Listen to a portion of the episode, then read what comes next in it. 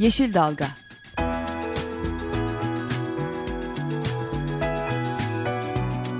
Çevre mücadeleleri üzerine.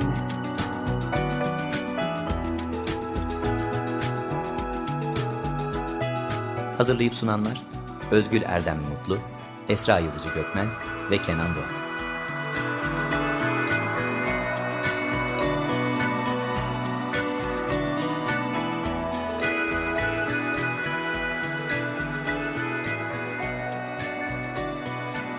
Yeşil Dalga programına katkılarından dolayı Willow Pompa Sistemlerine teşekkür ederiz. TEMA Vakfı tarafından hazırlanan Yeşil Dalga programından herkese merhaba. Merhaba. Bugün herkesin bayramını kutlayarak programımıza başlıyoruz. İyi bayramlar diliyoruz İyi buradan. İyi bayramlar diliyoruz herkese. Bugün bayram olduğu için de bayramın da birinci günü olduğu için güzel bir konu konuşalım istedik. İç açıcı bir konu olsun istedik. Yeşil Dalga programında sizlerle doğa sorunlarını paylaşıyoruz. Doğa ile ilgili güzel gelişmeleri de paylaşıyoruz zaman zaman ama bugün bayram ve bayrama uygun bir konu olsun istediğimiz için de istedik ki son zamanlarda giderek yaygınlaşan insanlar hep şikayet ediyorlar. Şehir yaşamından artık sıkıldık, bu gürültüden, kirlilikten, kaostan, karmaşadan.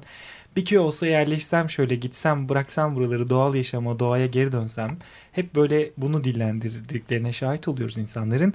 Ve istedik ki bugün böyle bir öyküyü paylaşalım. Bayram tadında bir öykü paylaşalım ve öykümüzün kahramanı sevgili Berkay Atik telefonumuzda olacak. Kendisine telefonla bağlanacağız ve bizlere kendi öyküsünü ve son zamanlarda özellikle gençler arasında oldukça yaygınlaşmaya başlayan doğal yaşama dönüşün hikayesini anlatacak. Kendisiyle bugün hoş bir program olmasını umuyoruz. Güzel bir program gerçekleştirmeyi umuyoruz.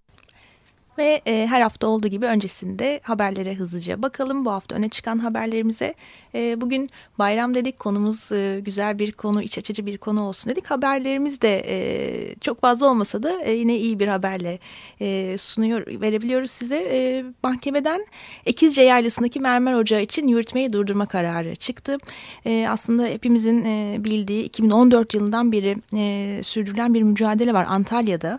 Antalya'nın Ekizce Yaylası'nda bir mermer ocağı açılması planlanıyor ve bu mermer ocağı da yayladaki 200 ila 800 yıl arasındaki sedir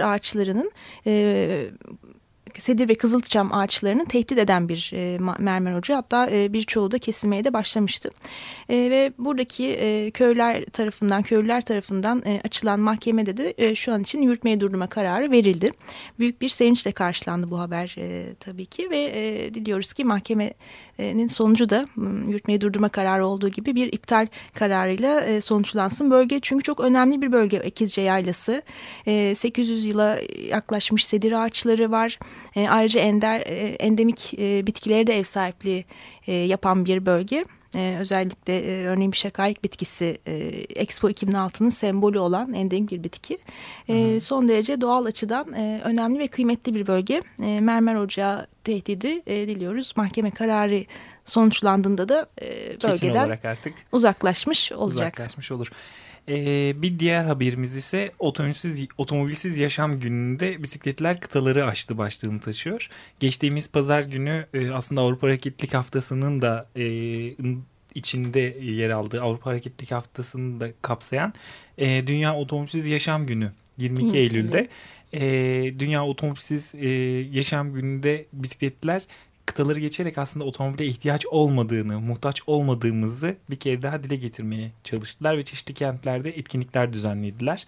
İstanbul'da Beşiktaş Belediyesi ile Bisikletler Derneği işbirliğinde gerçekleşilen bisiklet turunda önce Zeytinburnu'ndan hareket edildi, sonra Taksim'e, oradan da Kadıköy'e pedal çevrildi. Pedal çevirerek Boğaziçi Köprüsü'nü geçen bisikletli grup pedallarıyla kıtaları açtı aslında. İstanbul, İzmir'de sosyal medya üzerinden etkinlik duyurusu yapan bisikletçi kadınlar bisiklete herkesin binebildiğini, hatta çok güzel ve süslü püslü binildiğini göstermek için yollara çıktı. Yine Kıbrıs'ta Avrupa Birliği Bilgi Merkezi öncülüğünde Lefkoşa Türk Belediyesi ile bazı sivil toplum örgütlerinin desteğiyle organize edildi etkinlik.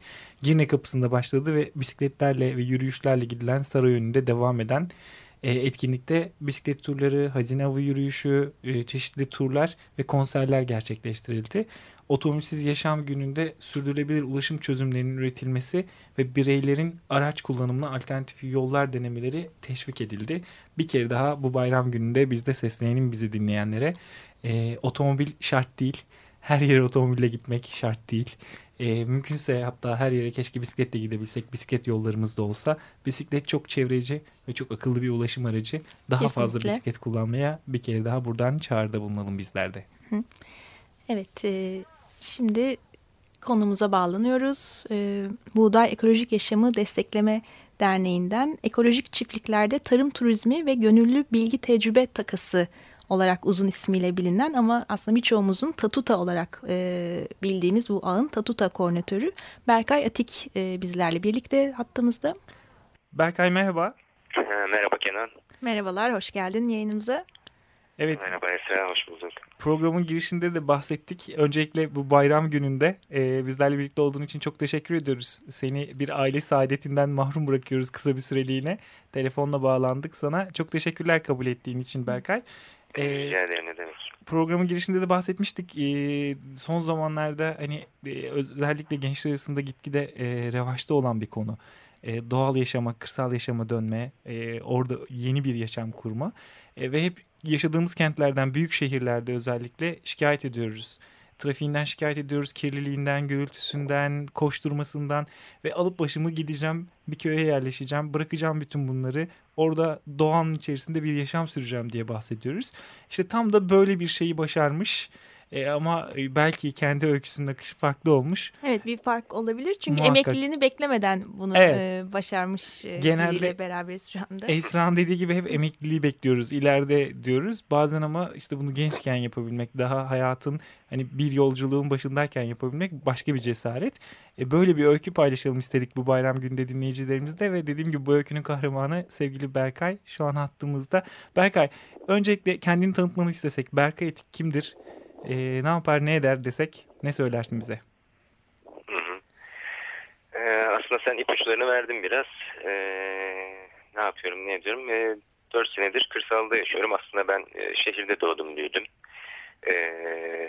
Yani kırsala taşınana kadar aslında hiçbir bağım yoktu. Ne bir köyümüz vardı, ne bir kasabamız. Yani hep şehirde doğdum, büyüdüm. İşletme eğitimi aldım. Üstüne reklam sektöründe çalıştım. Pazarlama işi yaptım. Hiçbir zaman sevmedim yaptığım işleri. Ne zaman ki bunların hepsini bırakıp işte o az önce senin bahsettiğin öykünün ilk sayfasını açtım. Ondan sonra her şey çok güzel oldu. Çok şükür.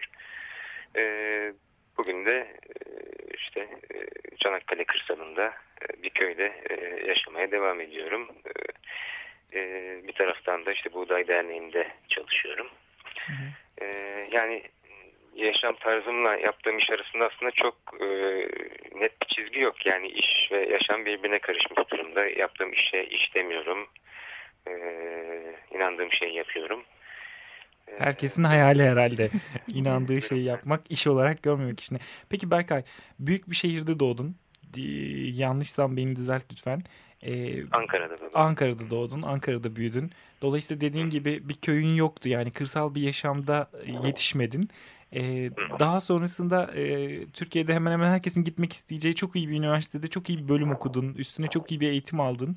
Sonra herkes tarafından yine bilinen büyük şirketlerde, büyük önemli yerlerde işte satış pazarlama alanında yanlış hatırlamıyorsam yönetici olarak çalışıyordun. Çok iyi bir işin vardı. Belki çok iyi kazanıyordun.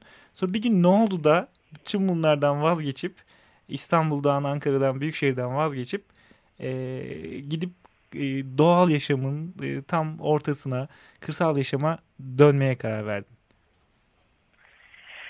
Valla dediğim gibi aslında hiçbir zaman severek yapmıyordum yaptığım işi. Yani inanmıyordum her şeyden önemlisi. Yani belki biraz para için, belki biraz yapabildiğim için, kolay geldiği için o kolay yolu seçmiştim açıkçası. Yani hani salla başı al maaşı diye tabir edilen. Başlarda eğlenceliydi de aslında. Reklam sektöründe çalışıyordum dediğim gibi. Çok renklidir. Özellikle gençlerin aklına çok kolay çelen bir sektör. O yüzden üniversiteden sonra çok cazip gelmişti bu alanda çalışmak. Ama dediğim gibi ne yaptığımın farkındaydım. İnanmıyordum yaptığım işe. Sadece hani bir iş sahibi olmak ve işte İstanbul'da kiramı ödemek için aslında bu işi yapıyordum. Bir yerden sonra hani dayanamayacağınız bir noktaya geliyor eğer kendinize karşı samimi iseniz. Yani oturup ben ne yapıyorum dediğiniz noktada zaten ya kafanızı kuma gömüp aynen devam edeceksiniz ki bunu tercih edenler de oluyor ya da gerçekten hani daha fazla kaldıramıyorum deyip hemen o noktada bırakmayı tercih ediyorsunuz. Ben de işte o ikincisi oldu. Bir yerden sonra daha fazla kaldıramayacağımı gördüm. Ve herhangi bir B planım olmadan istifa ettim ki hayatımda verdiğim en iyi kararlardan biriymiş, onu fark ettim sonrasında. Ama neden istifa ettikten sonra kırsala göç ettim diye sorarsan açıkçası onun cevabını ben de çok bilmiyorum. Yani dediğim gibi daha önce bir köy kır bağlantım yoktu ama doğayı seviyordum sonuçta. Doğada vakit geçirdiğim zamanlar her zaman güzeldi benim için. İşte o sıralar Tatuta'dan haberdar olmuştum ben de ve gidip bir organik çiftlikte gönüllü olarak biraz vakit geçirmek istedim. Ve yaptım da bunu, gittim bir haftalığına Amasya'da bir köyde gönüllü olarak kaldım. Ne yaptın orada? Herhalde ne yaptım? Yani orada çiftliğin gündelik işleri neyse onlara yardım ettim. Ya bunun içinde işte damlama sulama borularının içini temizlemekten işte budamaya, ondan sonra meyve toplamaktan ev yapımı organik ilaçlar yapmaya ve bunun dışında tabii bolca soru cevap. Ben çiftçiye sordum, o cevapladı. Hı hı. Yani o bir haftalık deneyim benim için çok yoğundu ve belki de aslında hani o hayat değiştirici deneyimlerden biriydi. Çünkü oradan döndükten sonra, çok istemeden döndüysem de İstanbul'a, tekrar işe girip tekrar istifa ettim ve Tatuta'ya kaldığım yerden devam etmeye karar verdim. Bu sefer hedefi biraz büyütüp dedim ki sadece bir çiftlik bir hafta yetmez. Tatuta ağında ne kadar çiftlik varsa hepsini gezeceğim dedim ve yola çıktım. Ne kadar çiftlik var bu arada hazır söylemişken şu an? Bugün 92. Bugün 92 çiftlik var. Hı-hı. O gün kaç çiftlik vardı hatırlamıyorum. Değişiyor rakamlar sürekli. Ama hani dediğim gibi Türkiye'nin her tarafındaki çiftlikleri görmek istiyorum dedim. O şeyi, virüsü kaptım bir kere baştan. Ondan sonra bana çok yani arkadaşlarım, ailem çok şey yapamadılar açıkçası, bunu benimseyemediler. Çiftçi mi olacaksın? Amaç ne dediler. Ben tam de da onu soracaktım. Yani. Bu kararları verirken ailen bunu nasıl karşıladı? Oğlum ne yapıyorsun sen diyen olmadı mı diye soracaktım ki Berkay. Sen bahsetmeye olmuş. Başladın bile. Yani tersinden söyleyeyim, bunu normal karşılayan, hadi yap diyen bir kişi bile olmadı. Herkes garipsedi. Çevremdeki ailem, arkadaşlarım, herkes. Ben ama kararlıydım. Gittim tekrar. Bu sefer başka bir çiftlikte, Çanakkale'de bir ay kadar gönüllü kaldıktan sonra tam ikinci çiftliğe geçmeye hazırlanırken orada Buğday Derneği'nden çok güzel insanlarla tanıştım. Birbirimizi tanıma fırsatı bulduk. Onlar da benim bu bütün çiftlikleri gezme hayalimden haberdar olunca ilginç bir durum ortaya çıktı. O dönemde Tatuta'nın başında kimse yoktu. Hı hı. Ve bir koordinatöre ihtiyaçları vardı. Bana teklif ettiler. Ben de açıkçası çok düşünmeden kabul ettim. Yani böyle bir şeyin karşıma çıkmış olacağına inanamadım. Hani masal gibiydi hakikaten. Sadece dedim bana izin verin, İstanbul'a gidip hemen evimi kapayım. Ben eşyalarımı alıp buraya geleceğim. Bu işi kırsaldan yapmayı tercih ederim. Çiftlikte yaşayacaksın ve diğer çiftliklerdeki aslında yürütülen, diğer çiftlikleri de kapsayan tarım, turizm, takas diye kısalt, yani birazcık daha uzun hali olan, Tatuta kısa hali olan programı, projeyi de aslında yürütüyor olacaksın çiftlikten. Doğru değil mi? Yani tam olarak bundan bahsediyoruz. Böylelikle... Ben hikayemi anlatırken Tatuta dedim ama belki dinleyiciler arasında bilmeyenler vardır. Kısaca ondan da bahsedeyim istersen. Lütfen. Tatuta, tarım, turizm, takas kelimelerinin kısaltması. Çok kısaca özetlemek gerekirse işte Türkiye çapındaki ekolojik çiftliklerde gönüllü veya konuk olarak ziyaret imkanları sunan bir program. Gönüllü dediğimizde işte gidiyorsunuz, o çiftlikteki işlere yardım ediyorsunuz. Gönüllü olarak bunu yapıyorsunuz. Bir para karşılığı beklemeden. Bunun karşılığında ev sahibi size yatacak yerinizi, yiyecek yemeğinizi sunuyor. Aynı zamanda deneyimlerini paylaşıyor tabii, hepsinden önemlisi. Böyle bir takas söz konusu. Hı hı. Konuk olarak gittiğinizde de diyorsunuz ki mesela ben senelik iznimi bir otelde değil de bir Tatuta çiftliğimle geçirmek isterim. Bir köyde geçirmek isterim. Ama çalışacak halim yok, zaten bütün sene çalışmışım, dinlenmeye gidiyorum. O zaman gönüllü değil, konuk olarak gidiyorsunuz. Bir katkı bedeli ödüyorsunuz çiftçiye.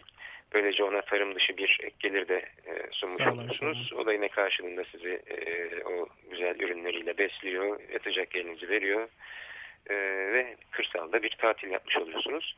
İşte bu tür imkanlar sunan bir program aslında Tatuta. Aslında bir yerde de senin halin olmuş oldu. Bütün çiftliklerle iletişim halinde olacaktın ve İstanbul'da evini toplayıp döndün çiftliğe ve hayat başladı senin için Berkay. Hiç zorlanmadın mı? Hiç yani garipsediğin, tuhaf gelen, alışamadığın şeyler olmadı mı? Nasıl başladı orada yaşam? Valla beni çok zorlamadı açıkçası. Yani çok kolay adapte olabilen biriyim hangi ortam olursa olsun. O yüzden orada da çok adaptasyon süreci çok kısa oldu. Yani kolay şartlar değildi aslında. Özellikle kış, ilk kışımız oldukça zorluydu çünkü o yaşadığımız çiftlik sanki hiç kış gelmeyecekmiş gibi inşa edilmiş bir çiftlikti. Daha çok açık alanlar ağırlıktaydı. İşte kaldığımız yerlerin işte küçük ahşap kulübelerde kalıyorduk. İşte yalıtımı çok iyi değildi, ısınması çok iyi değildi vesaire. Ama hiç bunları sorun etmedik. Yani orada yalnız da değildim ben. Başka insanlar vardı. Belki en önemlisi de o. O zorlukları beraber paylaşınca onlar da keyifli hale geliyor zaten. Bir de tabii ki şu var, hani baştan konfor alanınızı zaten gönüllü olarak terk ediyorsunuz. Yani şehirden kırsala taşınıp da aynı konforu orada yaşamayı beklemek çok gerçekçi değil. O yüzden hani tabii ki bir takım zorluklar bekliyordum. O yüzden çok sürpriz olmadı. En önemlisi işte orada doğanın şartlarına göre kolay şekilde adapte olabilmek, ayak uydurabilmek yetisini en kısa sürede kazanmaya çalışıyor insan. Çünkü aksi takdirde kabus haline de gelebilir. Ama işte o karşılaştığımız zorluklar, yani bu kışın üşümek de olabilir, işte yazın serinleyememek de olabilir veya ne bileyim işte eğer rahatsız oluyorsanız işte o doğadaki bir takım canlılar, böcekler, şunlar bunlar, yani bunları görüp kaçan insanlar da oluyor oradayken. Bunu da... Yani onlarla nasıl ilişki kurduğunuza bağlı. Eğer siz hani kabul edip bunu yaşamın parçası olarak benimserseniz bir yerden sonra artık zorlanmıyorsunuz böyle şeylerde. Tam da bunu da sormak istiyorduk aslında. Yani herkes senin kadar kolay adapte olmuyor olabilir. Çünkü yani şehirlerde, doğada o kadar kopuk yaşıyoruz ki en ufak bir böceği bile bize şu an hani tuhaf ve yabancı gelebilir. O yüzden bunu biraz zorlanan insanlar da oluyor mu geldikleri zaman? Çok farklı beklentilerle gelip de orada ki doğal yaşamı görünce böyle bir tedirginlik olan, yadırgayan ayak kırıklığına uğrayan da oluyordur herhalde, değil mi? Oluyor, olmaz olur mu yani? Gelip aynen geri dönenler oluyor veya bunları çok kafaya takmayan ama daha sonra başka sıkıntılar yaşayanlar olabiliyor. Mesela sosyal aktivite eksikliğinden dolayı bir açlık duyabiliyor, işte ne bileyim şehirdeki kadar sosyal aktivite bulamıyor. Olabilir kırsalda, yani sineması, tiyatrosu, işte kafeleri, barları yok tabii bunlar kırsalda. Bunlar hani sizin hayatınızda çok önemli bir yer tutuyorsa bunun eksikliğini hissedebilirsiniz tabii kırsalda. Dolayısıyla dediğim gibi gelip ilk günden terk eden de oluyor. İşte 3 ay 5 ay büyük heyecanla yaşayıp sonra terk eden de oluyor. Yani o şehirden kırsala yaptığı göçü bir süre sonra aynen geriye döndürebiliyor, tekrar şehirdeki hayatına dönebiliyor insanlar. Aslında bu bakımdan Tatuta büyük bir fırsat. Yani gelip gözlemleme şansı, herhangi bir Tatuta çiftliğinde biraz vakit geçirip bunun size göre olup olmadığını, hani daha önce hayalini kurduğunuz şeyle gerçek realite ne kadar örtüşüyor onu denemek açısından çok eşi bulunmaz bir imkan Tatuta. O yüzden Berkay, böyle niyeti olanlara ben hep tavsiye ediyorum. Yani mutlaka git, en az bir Tatuta çiftliğinde biraz zaman geçir ki bak bakalım hani sana göre mi? Gerçekten hayal kurduğun şey bu mu aslında? Bunu mu hayal ediyorsun? Berkay, peki şu anda bir çiftliktesin, hala bir çiftlikte yaşamın geçiyor. Geçtiğimiz günlerde evlendin de artık aile diyorum yani, yeni bir yaşam kurdun. Beraber çiftlikte mi yaşıyorsunuz şu anda? Eşin de herhalde geldi. Evet. Bir günün nasıl geçiyor çiftlikte? Neler yapıyorsun? Her gün muhakkak farklıdır ama normal bir gün çiftlikte hayat nasıl geçiyor şu anda? Vallahi yani tabii mevsime göre çok değişiyor ama ben şöyle bir denge kurmaya çalışıyorum. Özellikle gündüz vakitlerinde çiftlik işlerine dahil olup akşam hava karardığında bilgisayar başına geçip işte dernekteki sorumluluklarımla ilgili, işte Tatuta'nın koordinasyonuyla ilgili bilgisayar mesaime geçiyorum. Yani güne bu şekilde ikiye bölüp işte bir taraftan masa başı işlerimi, bir taraftan sahadaki işlerimi yapmaya çalışıyorum. Hani sahada da yani açık alanda yaptığımız işler ne derseniz, mesela bu aralar işte sebze bolluğu var, domates hasadı oluyor sürekli. Onlardan işte domates sosu yapıyoruz. İşte mevsim artık, yaz bitiyor, sonbahar başlıyor. O son sebze hasatlarını yapıp onları kış için İşte soslara, salçalara çevirme zamanı. İşte yakında Ekim'de mesela buğday ekimi olacak. Ondan sonra yani mevsim ne gerektiriyorsa aslında biraz öyle. Çok plan program yapmıyoruz açıkçası. O gün bakıyoruz havanın durumuna. Biraz günlük karar veriyoruz yapılacak işlere. Kısaca böyle ama bu tabii gittiğiniz yere göre değişir. Yani ben böyle yapıyorum ama şimdi... benim kaldığım çiftlik Çanakkale'nin Bayramiç ilçesinde ama bir başka bölgede, bir başka Tatuta çiftliğinde şu an bambaşka işler yapılıyor olabilir. Peki Berkay, bu... benim anlattıklarımı hani şey kabul etmesin dinleyenler, hani bu konuda her yerde farklı uygulamalar oluyor. Varsa yani başka bölgelerde başka şeyler de oluyor şu anda. Peki bu çiftliklerin bir özelliği de siz hiç kimyasal kullanmıyorsunuz değil mi? Bu da çok enteresan. Hem üretimde de ya da gündelik diğer temizlik işlerinde ve benzeri. Hatta kendi sanırım temizlik malzemelerinizi üretiyorsunuz. Bu da çok enteresan bir şey aslında. Onu da biraz anlatır mısın? Tabii şöyle.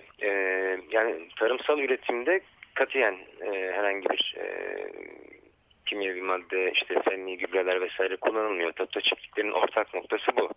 Yani organik sertifikası olsun olmasın üretim metodu olarak doğa dostu yöntemleri tercih eden çiftçileri sadece kabul ediyoruz Tatuta'ya. Şimdi her çiftlikte ortak olan nokta bu ama mesela temizlik maddeleri konusunda her Tatuta çiftliğinde az önce sizin tanımladığınız gibi yani ev yapımı doğal temizlik malzemeleri var mı? Yok. Bu da aslında geliştirilmesi gereken noktalardan biri. Yani bazıları bu konuda hassas. O yüzden hani tarımda nasıl kimyasal kullanmıyorsa temizlikte de kullanmıyor. Ama bazıları o konuda bilgi sahibi olmayabiliyor veya vakit bulamadığını söylüyor. Biz de işte elimizden geldiğince tarifler paylaşıyoruz. Hani deterjanlara vesaire para vermeden, suyu bu tür maddelerle kirletmeden daha doğa dostu bir temizliğin nasıl mümkün olduğunu işte Buğday Derneği'nin zaman zaman yaptığı atölyelerde de anlatmaya çalışıyoruz. Bunları da aslında Tatuta sayfasında şeyi görebiliyorsunuz. Yani hangi çiftlikte hangi hassasiyet ön plana çıkıyor. Yani dediğim gibi doğa dostu tarım hepsinde ortak ama onun dışında kimisi mesela ekolojik mimaride biraz daha uzmanlaşmış olabiliyor. Kimi işte doğa dostu temizlikte, kimi alternatif enerji kullanımında. Bu özelliklerin hepsini çiftliklerin sayfalarında görüp ona göre seçim yapabiliyorsunuz. Berkay, peki yavaş yavaş programımızın sonuna geliyoruz artık. Son dakikaların, iki dakikanın içerisine de girdik. Biz son zamanlarda gençler arasında oldukça yaygınlaşmaya başladığını, bu doğaya dönüşün, doğal yaşama dönüşün yaygınlaşmaya başladığını gözlemliyoruz. Sen de bu kanaatte misin? Yani giderek bir artan bir ilgi var mı? Gençler daha fazla kırsalda yaşamak istiyor mu? Ve buradan bizi dinleyen ve doğal yaşama dönmek isteyenlere ne tavsiyelerin olur? Son sözler olarak senden bunu alalım. Evet, yani böyle bir gözlemim var benim de. yani yabancı gençlerin hep ilgisi vardı. Türklerinki niye az kalıyor diye biz sorgularken son özellikle 2-3 yılda Türk gençlerinin de ilgisi çok arttı. Sanırım artık alternatif bir yaşamın mümkün olduğunu gördüler ve tercihlerini o yönde kullanmak istiyorlar. Tüketmekten sıkılıp artık hani üretmek ve daha gerçek bir hayat yaşamak istediklerini düşünüyorum gençlerin. Ve bu konuda doğrudan benimle temas kurduklarında hiç tereddütsüz onlara Tatuta'yı tavsiye ediyorum. Diyorum ki bu böyle bir antrenman şansı var senin için, git gör, bak bakalım sana göre mi? Eğer ondan sonra devam etmeye karar verirsen tekrar konuşalım diyorum daha uzun vadeli çözümler için. Ama şu da bir gerçek, sadece gençlerde değil aslında bu eğilim, daha ileri yaştaki insanlarda da görüyorum. Sadece belli bir yaştan sonra belki düzeni bozup yeni bir düzen kurmak zor olabiliyor. O yüzden gençler daha cesur davranabiliyorlar bu konuda. Ben açıkçası hani en ufak bir bu konuda niyeti olan tüm gençlere tekrar şunu tavsiye ediyorum. Tatuta.org sitesine girsinler. Hoşlarına giden bir çiftliği seçip ziyaret etsinler ve ilk adımı atsınlar bu konuda. Muhakkak öncesinde deneyimlesinler diyorsun. Deneyimlemeden kesinlikle yeni bir maceraya atılmasınlar. Çok teşekkür ediyoruz Berkay. Bu bayram gününde bizlere vakit ayırdın. Seni dediğimiz gibi aile saadetinden bir süreliğine yoksun bıraktık. Aileye de buradan çok selamlarımızı, teşekkürlerimizi, sevgilerimizi iletiyoruz. Çok teşekkür ediyoruz Berkay. Ben teşekkür ederim. İyi bayramlar bu vesileyle. Çok teşekkürler. Evet, bu hafta da programımızın sonuna geldik. Tatuta koordinatörü Berkay Atik bizlerleydi. Aslında hepimizin şehirlerde yaşamaya mecbur olmadığını bir anlamda gösterdi bize. Haftaya görüşmek dileğiyle tekrardan iyi bayramlar herkese. İyi bayramlar. Hoşçakalın. Hoşçakalın. Yeşil Dalga.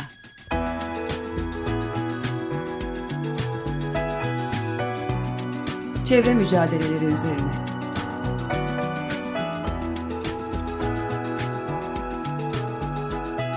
Hazırlayıp sunanlar Özgül Erdem Mutlu, Esra Yazıcı Gökmen ve Kenan Doğan.